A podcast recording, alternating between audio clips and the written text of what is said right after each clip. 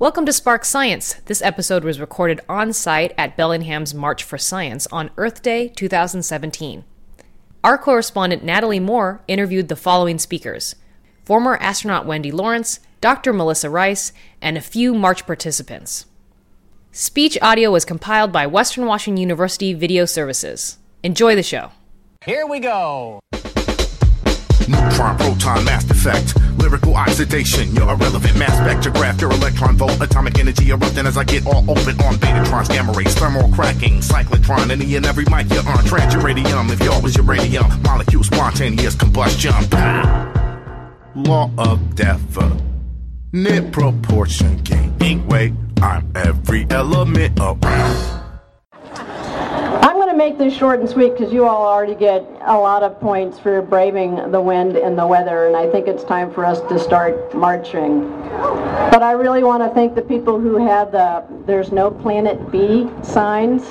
I really can identify that because I have had an amazing privilege. I am one of fewer than 600 people who've had an opportunity to leave this planet to go into space and look out the window of their spacecraft to look back at this incredible place that we call home. And when you get to see Earth from the way that I've seen it, yes, it forever changes the way you think about things. When we are over the part of the Earth where it's daytime, where the sun is shining, not that you could tell right now, that powerful sunlight overwhelms the stars. And all we see is a part of our planet that seems to be completely surrounded and almost engulfed by this intensely deep black void of space.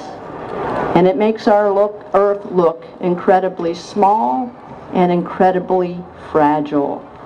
And you come back with this sense that we must do everything possible to protect our home, to protect the only place that we have the ability to live on right now.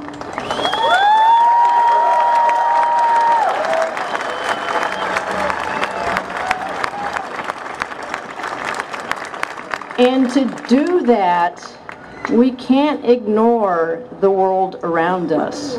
We can't ignore truths. Truths that I think Al Gore absolutely correctly named when he called them inconvenient truths. And that is the world of science. Looking at the world around us, asking questions and seeking to understand what is happening. And we do have to be dispassionate about the results. We do just have to look at the findings, whether we like them or not. I also come from a world in which you pay the ultimate price if you ignore those inconvenient truths. I was on the first flight after the loss of the Columbia orbiter and the STS-107 crew. I saw firsthand what happened when NASA engineers chose not to recognize the signals they were being sent from the loss of foam from the external tank. So I know the very painful price that at times ends up being paid when we choose not to deal with those inconvenient truths. And so that's how we need to move forward, is being open-minded to listening to all sides, not choosing to ignore something because it's hard and inconvenient and it's just not easy and comfortable for us to recognize it and deal with it. That's what I encourage each and every one of you to do as you finish the march today, to listen to all sides, to remain open-minded until the information is gathered, and then to assess it and to also encourage our decision makers to go about their business in the very same way. To put aside whatever personal beliefs they have, to do the hard work of listening to all sides, of gathering the information, and then coming together collectively and collaboratively to figure out the best path forward.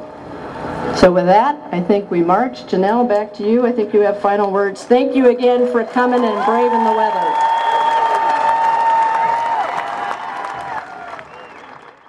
This is Natalie Moore with Spark Science. You just heard Captain Wendy Lawrence speak at the March for Science in Bellingham. Later, I got the opportunity to talk with her during the march. Like, why are you here? Why do you love science? Okay, again, full disclosures. I'm an engineer by education. Um, Hey, that's science. it is. Well, it's based on science. engineers are paired with scientists, and the It's scientists STEM. figure things out, and the engineers take those principles and build things that utilize them. Because our understanding of the world around us is based on science and scientific method and scientific investigations, and people with a sense of wonder and curiosity asking questions about why does this happen? Why is the sky blue? Why does the wind blow? Why do we get rain? And trying to figure out an answer. And so, pretty much everything we know of the world around us and things that we do day in and day out are based on our understanding of science. Mm-hmm. Well, you know, we went from the Big Bang and that maybe not the Big Bang anymore. As we learn more, as technology improves and allows us to gather more data, we then go back with an open mind and reassess what we thought previously. That's the process. Yeah. Um, to me, it's an orderly process, and it makes sense to me. I like the approach of let's ask the question in an open minded way and then see where the information leads us. And that's why I said that in my talk. You know, we have to enter into all this with that open mind and gather the information and sort through it mm-hmm. and let that lead us to what the best approach will be. For me, it creates a sense of order in the world around us mm-hmm. when you take that approach. And I also think if we keep that open mind, it, it allows us to actually talk with one another. Right now, we need to be opening these doors and figuring out how we can have those conversations together. Mm-hmm. Yeah, that's true. I think people tend to be afraid of the unknown. I think they don't like chaos because it creates a sense of instability. Mm-hmm. But if you use the scientific method, then you can reestablish that order. It can be a logical progression from one step you know, as you step through all that. It can kind of help alleviate that fear. Yeah, we don't. Yeah, yeah. I mean, you know, we all tend to be afraid of the unknown, but to me, science is the process of unveiling mm-hmm. That unknown, of revealing what's behind it. And so it's interesting. You're afraid of the unknown, but you also tend to be afraid of science. But science is the process by which you go uh, make that unknown known. Well, it also makes more unknowns. And then uh, it can make So that's more. probably yes, also yes. part of Sometimes it. it creates more unknowns when you realize, well, I still don't fully understand that. Oh, there's not enough mass for the universe to be flat. More unknowns. Yes, but it's all part of the process. yeah. It should fuel that fire, though. There are people, I think, in this country who the sources of information that they listen to feed off that fear, unfortunately. Uh, fuel it, I think. Mm-hmm. I mean, nobody wants to, to live in fear all the time. Um, we need to be able to sit down with all sides in this country and have a conversation because Again, I go back to my unique perspective. We are all citizens of planet Earth, and together we will keep this planet healthy. Divided, our planet will fall apart. So we all need to sit down together and communicate and work together to preserve the only place that we know how to live on right now. Mm-hmm.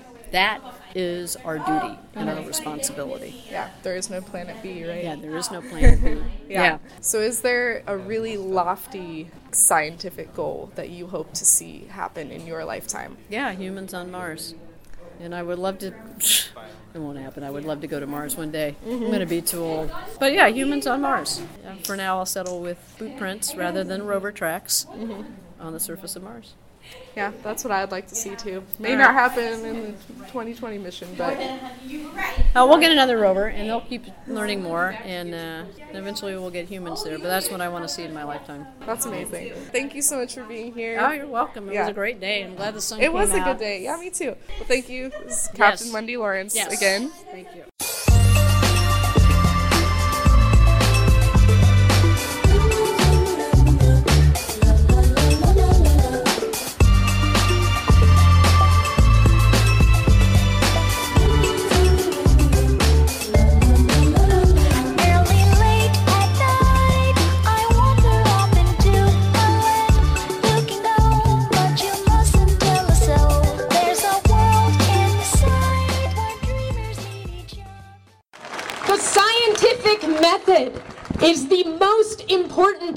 Wonderful thing that humankind has ever invented.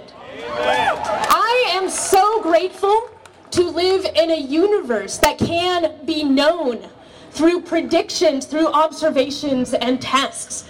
We should all be ecstatic that the natural world around us can be known at all. I am so amazed that we can know that the sun will rise again tomorrow. And not only that, but the sun tomorrow will rise two minutes earlier than it did today. And we know why. And when the total solar eclipse happens in North America on August 21st of this year, we will look at the skies as they begin to darken when the moon passes in front of the sun, and we will say, Yes, I knew that would happen. We will not cower in fear of a darkening universe that is unpredictable and unknowable. We have science. We can know our world. I am so lucky to have a career in science. I drove ro- I drive robots on the planet Mars. I study photographs from NASA's Mars rovers and I can see individual sand grains on the surface of a planet 100 million miles away. That is amazing and we owe that to science. We can see in these photographs spectacular vistas of towering rock formations that have been carved by winds blowing for billions of years on the landscapes of Mars. Mars is a spectacular and beautiful and striking place. But let me get something straight. Mars ain't no place to raise your kids. Mars is no place to live. Mars is no substitute for Earth. The Earth has no substitute. Mars is a harsh, desolate world. It is no planet B. There is no planet B. If there is anything that we take away from the age of space exploration, it has to be how precious this blue marble that we inhabit is. There is nothing else like it in the solar system. There may be nothing else like it in the universe. Now, Mars is a desolate, harsh world today, but our science is revealing that Mars might have been warmer and a wetter place 4 billion years ago, and it may have been possible for the most primitive forms of life to have evolved on the planet Mars. That is what our rovers are searching for. That is the question that propels my research. Could there have been life on Mars, and are we alone in the universe? That's a very profound question. And I'll tell you what, I really want to find evidence for ancient life on Mars. That would be the biggest discovery in the history of history. It would tell us that we are not alone in the universe and that if life can exist on our nearest neighbor planet, then maybe life is prevalent throughout the cosmos. But it doesn't matter what I want to find. Science doesn't care. The truth is what it is, and if our rovers find evidence that there was never any possibility for life on Mars, that there could never have arisen life on that planet, then I will look at the evidence and I will accept what it tells me, and I will be grateful that we can know at all. Because we cannot and choose our science. We do not get to discard science that we don't like.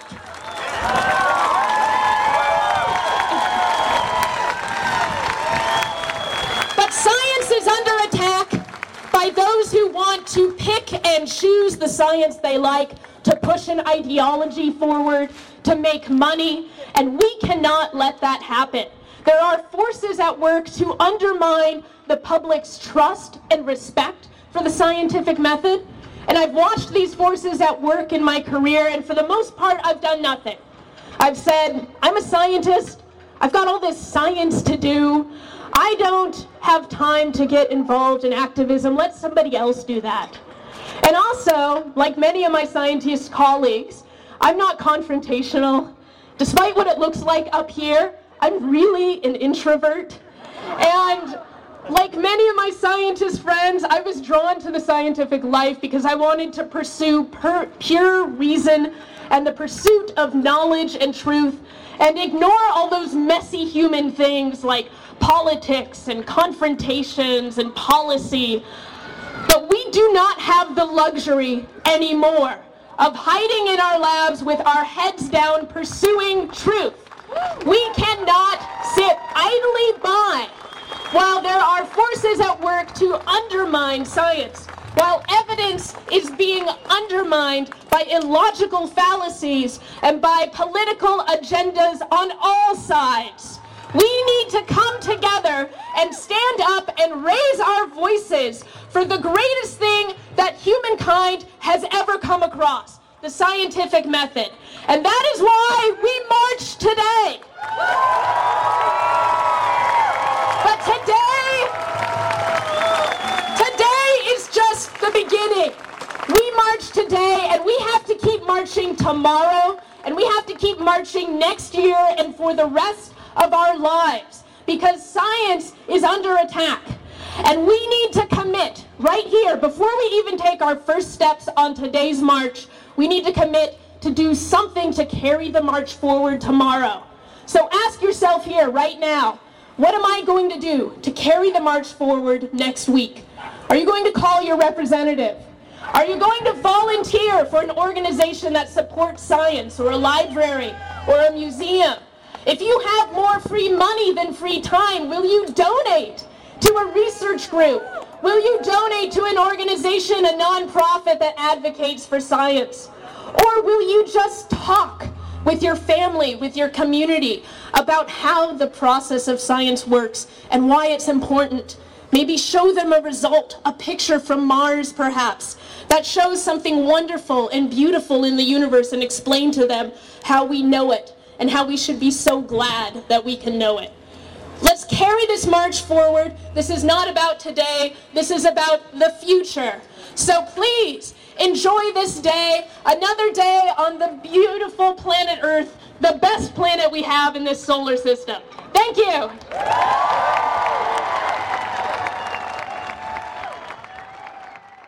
You just heard Dr. Melissa Rice speak at the March for Science in Bellingham. After the march, I got the opportunity to ask her a couple questions. Your speech was really awesome. Thank you. Yeah, it was. I mean, I think most people thought that it was like the most exciting speech, too. You gotta rile him up. yeah, so, have you been involved with any other marches like that before? Any other political activities like that? I have marched, but I've never been an organizer or speaker at a march before. So, getting up and speaking in front of a crowd like that in this kind of event was a new thing for me. And the crowd, I'm sure it was new for them too, because they were all like scientists. Right. So- well, this is totally unprecedented in all of history. Nobody has ever marched for science as a kind of abstract idea. If you think about it, it's a strange thing to march for. Usually you march for something very concrete. Mm-hmm. Like in the Women's March after the inauguration, we were marching for women's rights. Mm-hmm. And that, that's a very it's a very concrete thing to march for rights.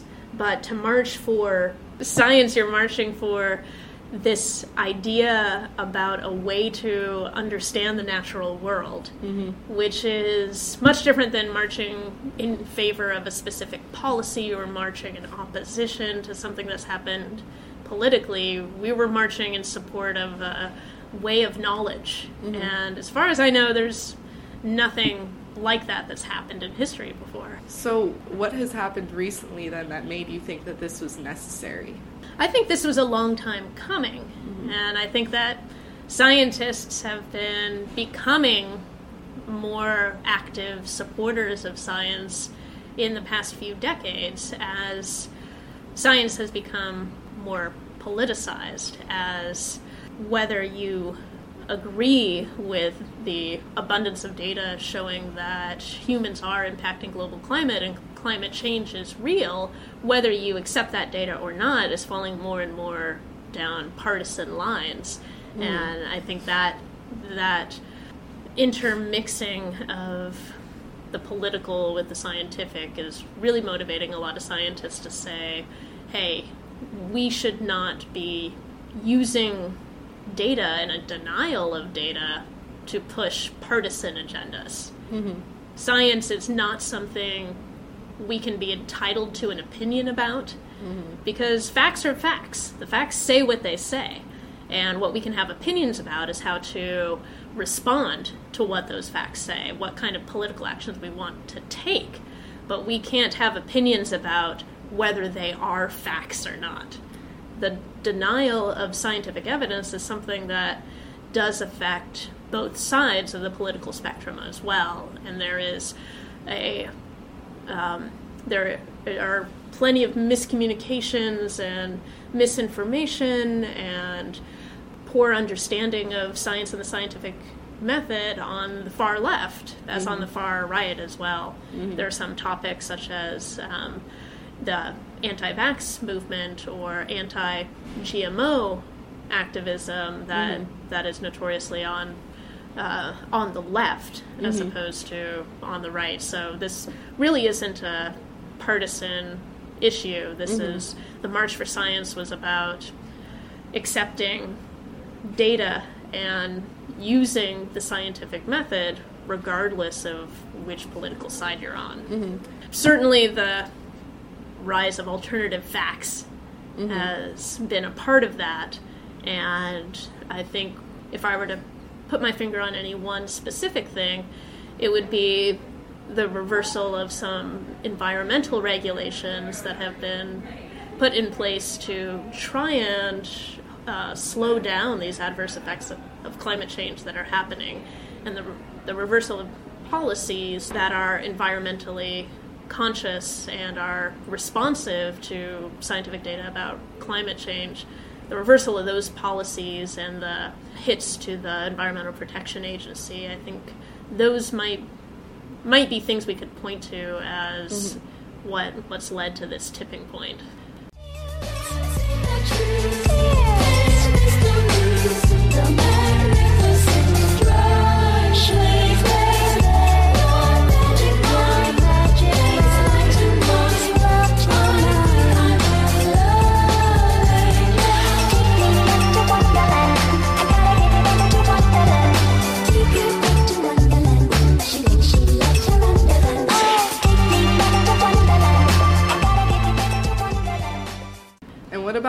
Personally? So you work with the Mars Science Laboratory, Right. Curiosity rover.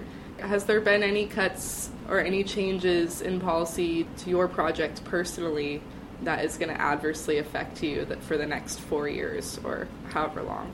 I'm in an incredibly fortunate situation of Good. being in one of the one of the areas of science that is not partisan. Both sides of our political spectrum are in generally in favor of space and space exploration and space science, which is great for me and my colleagues. We have a much more stable vision of funding for our future. Definitely complicated, but but as uh, space scientists, we we're not being affected by partisanship in in science funding as much as say Earth science or um, the National Institute of Health, for example.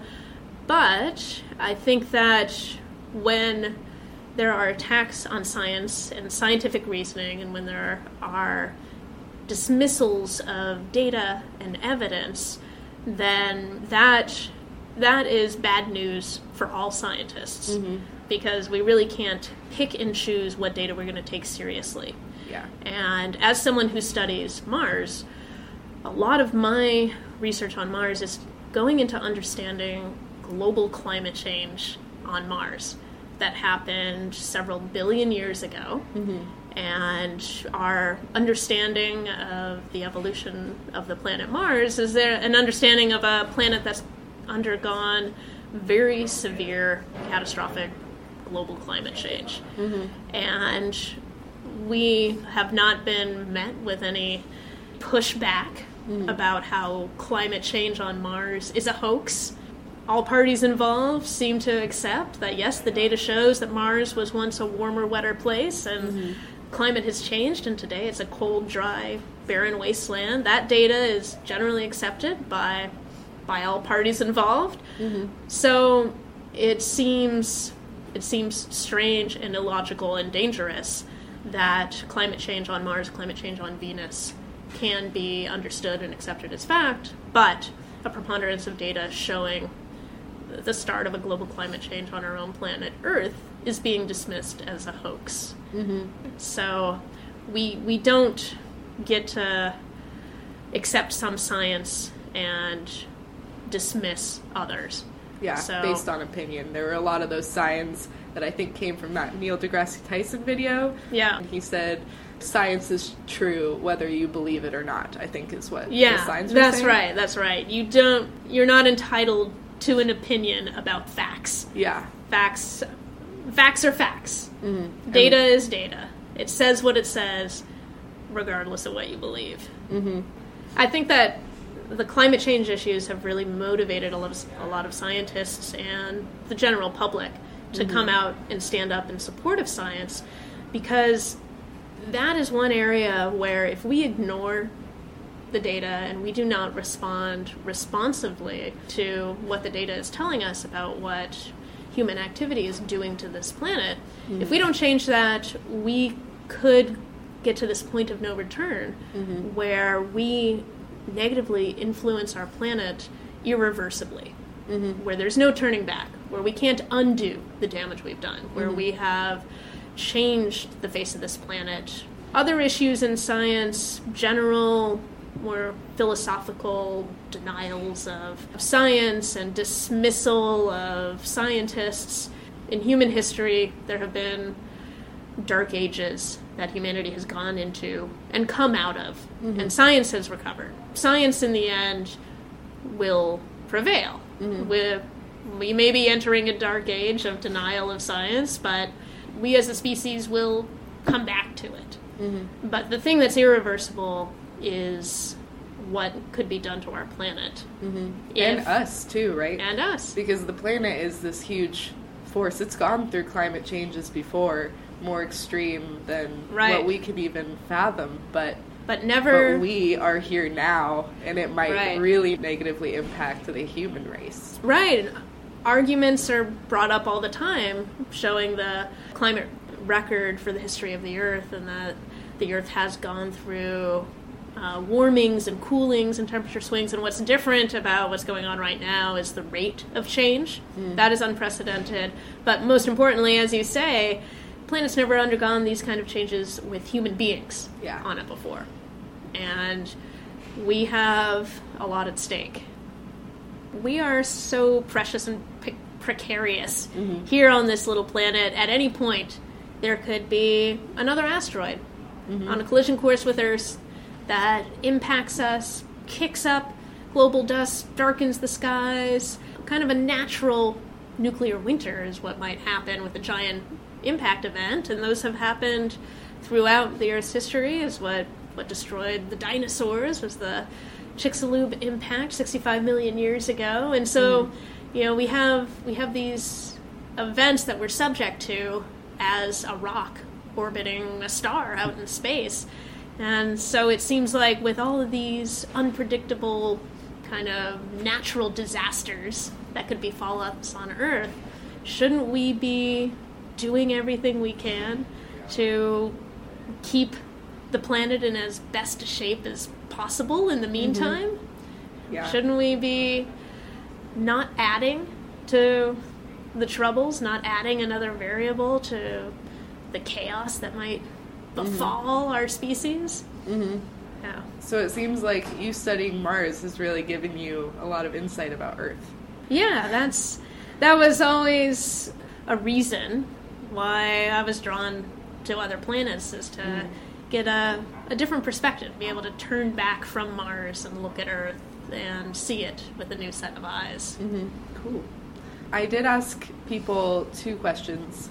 I was asking people why they loved science. Like, how did they get into science in the first place? Hmm. Yeah, there are lots of reasons why I love science and lots of things I can point to that kind of pushed me down this science path. Mm-hmm. But one of them was when I took an astronomy elective in high school and was learning about the life cycle of stars for the first time mm-hmm. and learned in that high school astronomy class that the sun has a lifetime and it turned on four and a half billion years ago mm-hmm. and it has about another four and a half billion years to go until it starts to die.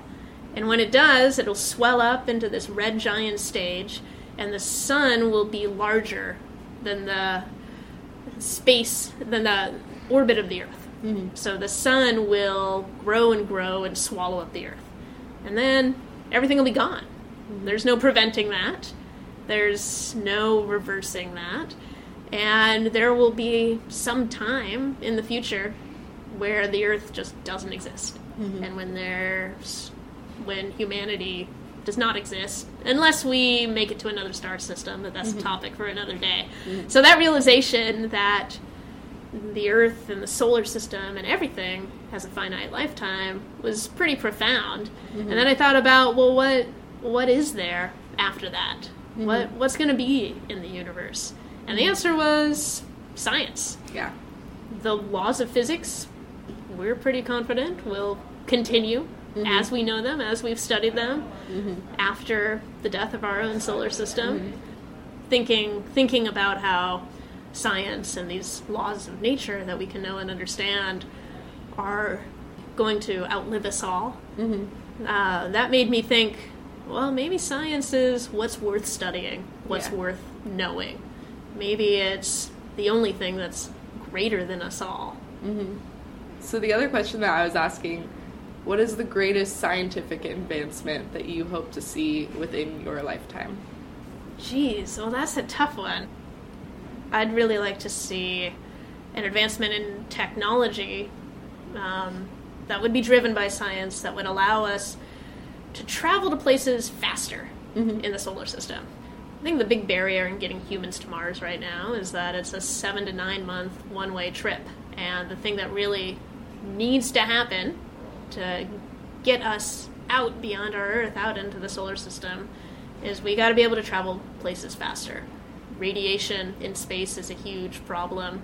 The longer humans are exposed to radiation, higher risk they have of cancer and other ill effects. And so we got to get people between Earth and other planets faster to minimize that exposure. Mm-hmm. So that's something that I want to see. I also want to see advancements into aging and dying in general. Interesting. I think that's something we might really see a revolution in in our lifetimes. Like prolonging. Prolonging, yeah, longevity studies. Mm-hmm. What what exactly is it that causes our cells to break down and age? And how do we diver- reverse that? And that could also help with us traveling to different places too. If we live longer, then we'll be able to go farther. Right. And and if we're able to be put into these states of hibernation like mm-hmm. astronauts and movies when they go to sleep and they wake up in another another corner of the galaxy. Yeah, so I think there's there's a combination of physiological, biological research and technological advancements that are required to make us a real spacefaring people. Cool. Those are awesome answers. Thank you so much for talking to me. Thank you for having me. Scratch the nose, he'll change your clothes to tuxedos. Don't you freak and hide. I'll be your secret Santa. Do you mind? Thank you for listening to Spark Science. Today we are at the March for Science in Bellingham on Earth Day of 2017.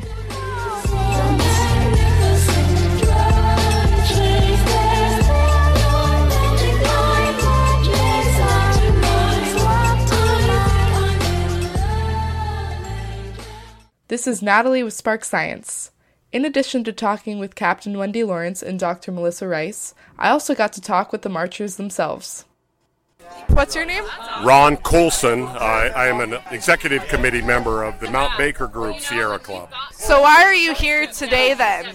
Because we are making a statement that we have to make changes now. We have to wean ourselves off of burning fossil fuels and into a fully renewable economy. Science is the only way forward. We certainly can't rely on superstition to make progress and save the world. Well, that was actually one of my questions that I was asking people. Was just like, why are you here? Why do you like science? But the other one, I wanted to know if people had like specific goals that they hope to see in their lifetime for scientific advancement. I would like to see our uh, entire energy system converted in the next 20 years to being local grids, photovoltaic panels on every roof, uh, wind turbines in every windy valley, hydroelectric to provide our base power level. Cool. Thank you so much for talking to me. You're very welcome.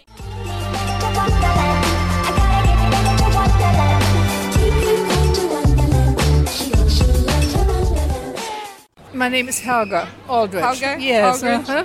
Well, nice to meet you. And my first question is, why do you like science? Slash, why are you here today? Well, I'm here first of all because I'm very alarmed of what is happening, all the cuts and everything, including especially education. Yes. Which includes science and so on. And uh, that's my main reason. So it sounds like you're mostly here for special education. I'm old, but I'm curious about the Good. universe, life in general, and so on. Science benefits all of us. That's good. You never stop learning, right? No, I never will. That's good. and then my second question is what is the loftiest advancement in science that you would like to see happen in your lifetime? I hope to live long enough to to learn more about Mars Uh-huh. and the exploration of it. And the other lofty goal I have or wish would be that America becomes smart again to where we used to be, you know. I'm from Europe and I remember when I was growing up we looked up to America uh-huh. for knowledge and education and so on. And now my friends and family in Europe are going, what the hell is going on in America? You know, Yeah. just, I think we're all stupid over here. And my goal is that, that more of us and most of us will stand up and say something when something is unacceptable.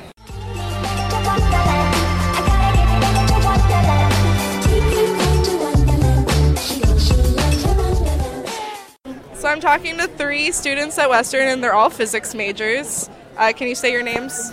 I'm Hui, Hui Nguyen. I'm Martin. I'm Holly. Why do you love science? Slash, why are you here? Uh, it, this might sound really cheesy, but it, for me, it's always been really beautiful. Um, and it's always allowed me to use my imaginations to come up with solutions. And working towards a goal in mind has always been really important for me. And like Yeah. being able to contribute to this body of science Mhm. has always been my ambition. So, yeah. So that kind of goes with my other question that I've been asking people, which is what is the loftiest scientific advancement that you hope to see in your lifetime? I mean, I hope we address climate change and our energy issues. Yeah, I think that's pressing. Personally, I'm interested in, in uh, quantum information. I really want to see the day that we can make the first quantum computer. Yeah. Once we have a very um, user-friendly and functional quantum computer, I think that would be amazing. I think going along on the same sort of idea as that uh, is when we finally have alternative fuel sources for, for cars. And we obviously have the means to do that on some level now, but Yeah. but the day when, when those are the norm rather than the exception, I think. I like your sign, Holly, by the way. Thank you. It says resist in rainbow and it's in uh, circuit, circuit diagram. right, for the low hanging fruit with the Kind physics ones. with like two resistors on either side of it. Yeah. One from the bus. I only need one. This is Spark Science, and we'll be back again next week. Listen to us on 102.3 FM in Bellingham or KMRE.org, streaming on Sundays at 5 p.m., Thursdays at noon, and Saturdays at 3 p.m. If there's a science idea you're curious about, send us an email or post a message on our Facebook page, Spark Science. This is an all volunteer run show, so if you want to help us out, go to sparksciencenow.com and click on donate. Our producer is Regina Barb DeGraff. The engineer for today's show is Natalie Moore. Our theme music is Chemical Calisthenics by Blackalicious and Wonderland by Janelle Monáe. Lead, gold, tin, iron, platinum, zinc. When I rap, you think iodine, nitrate, activate. Right uranium, the only difference is I transmit sound. Balance with some balance, then you add a little talent in. Careful, careful with those ingredients. They can explode and blow up if you drop them and they hit the ground.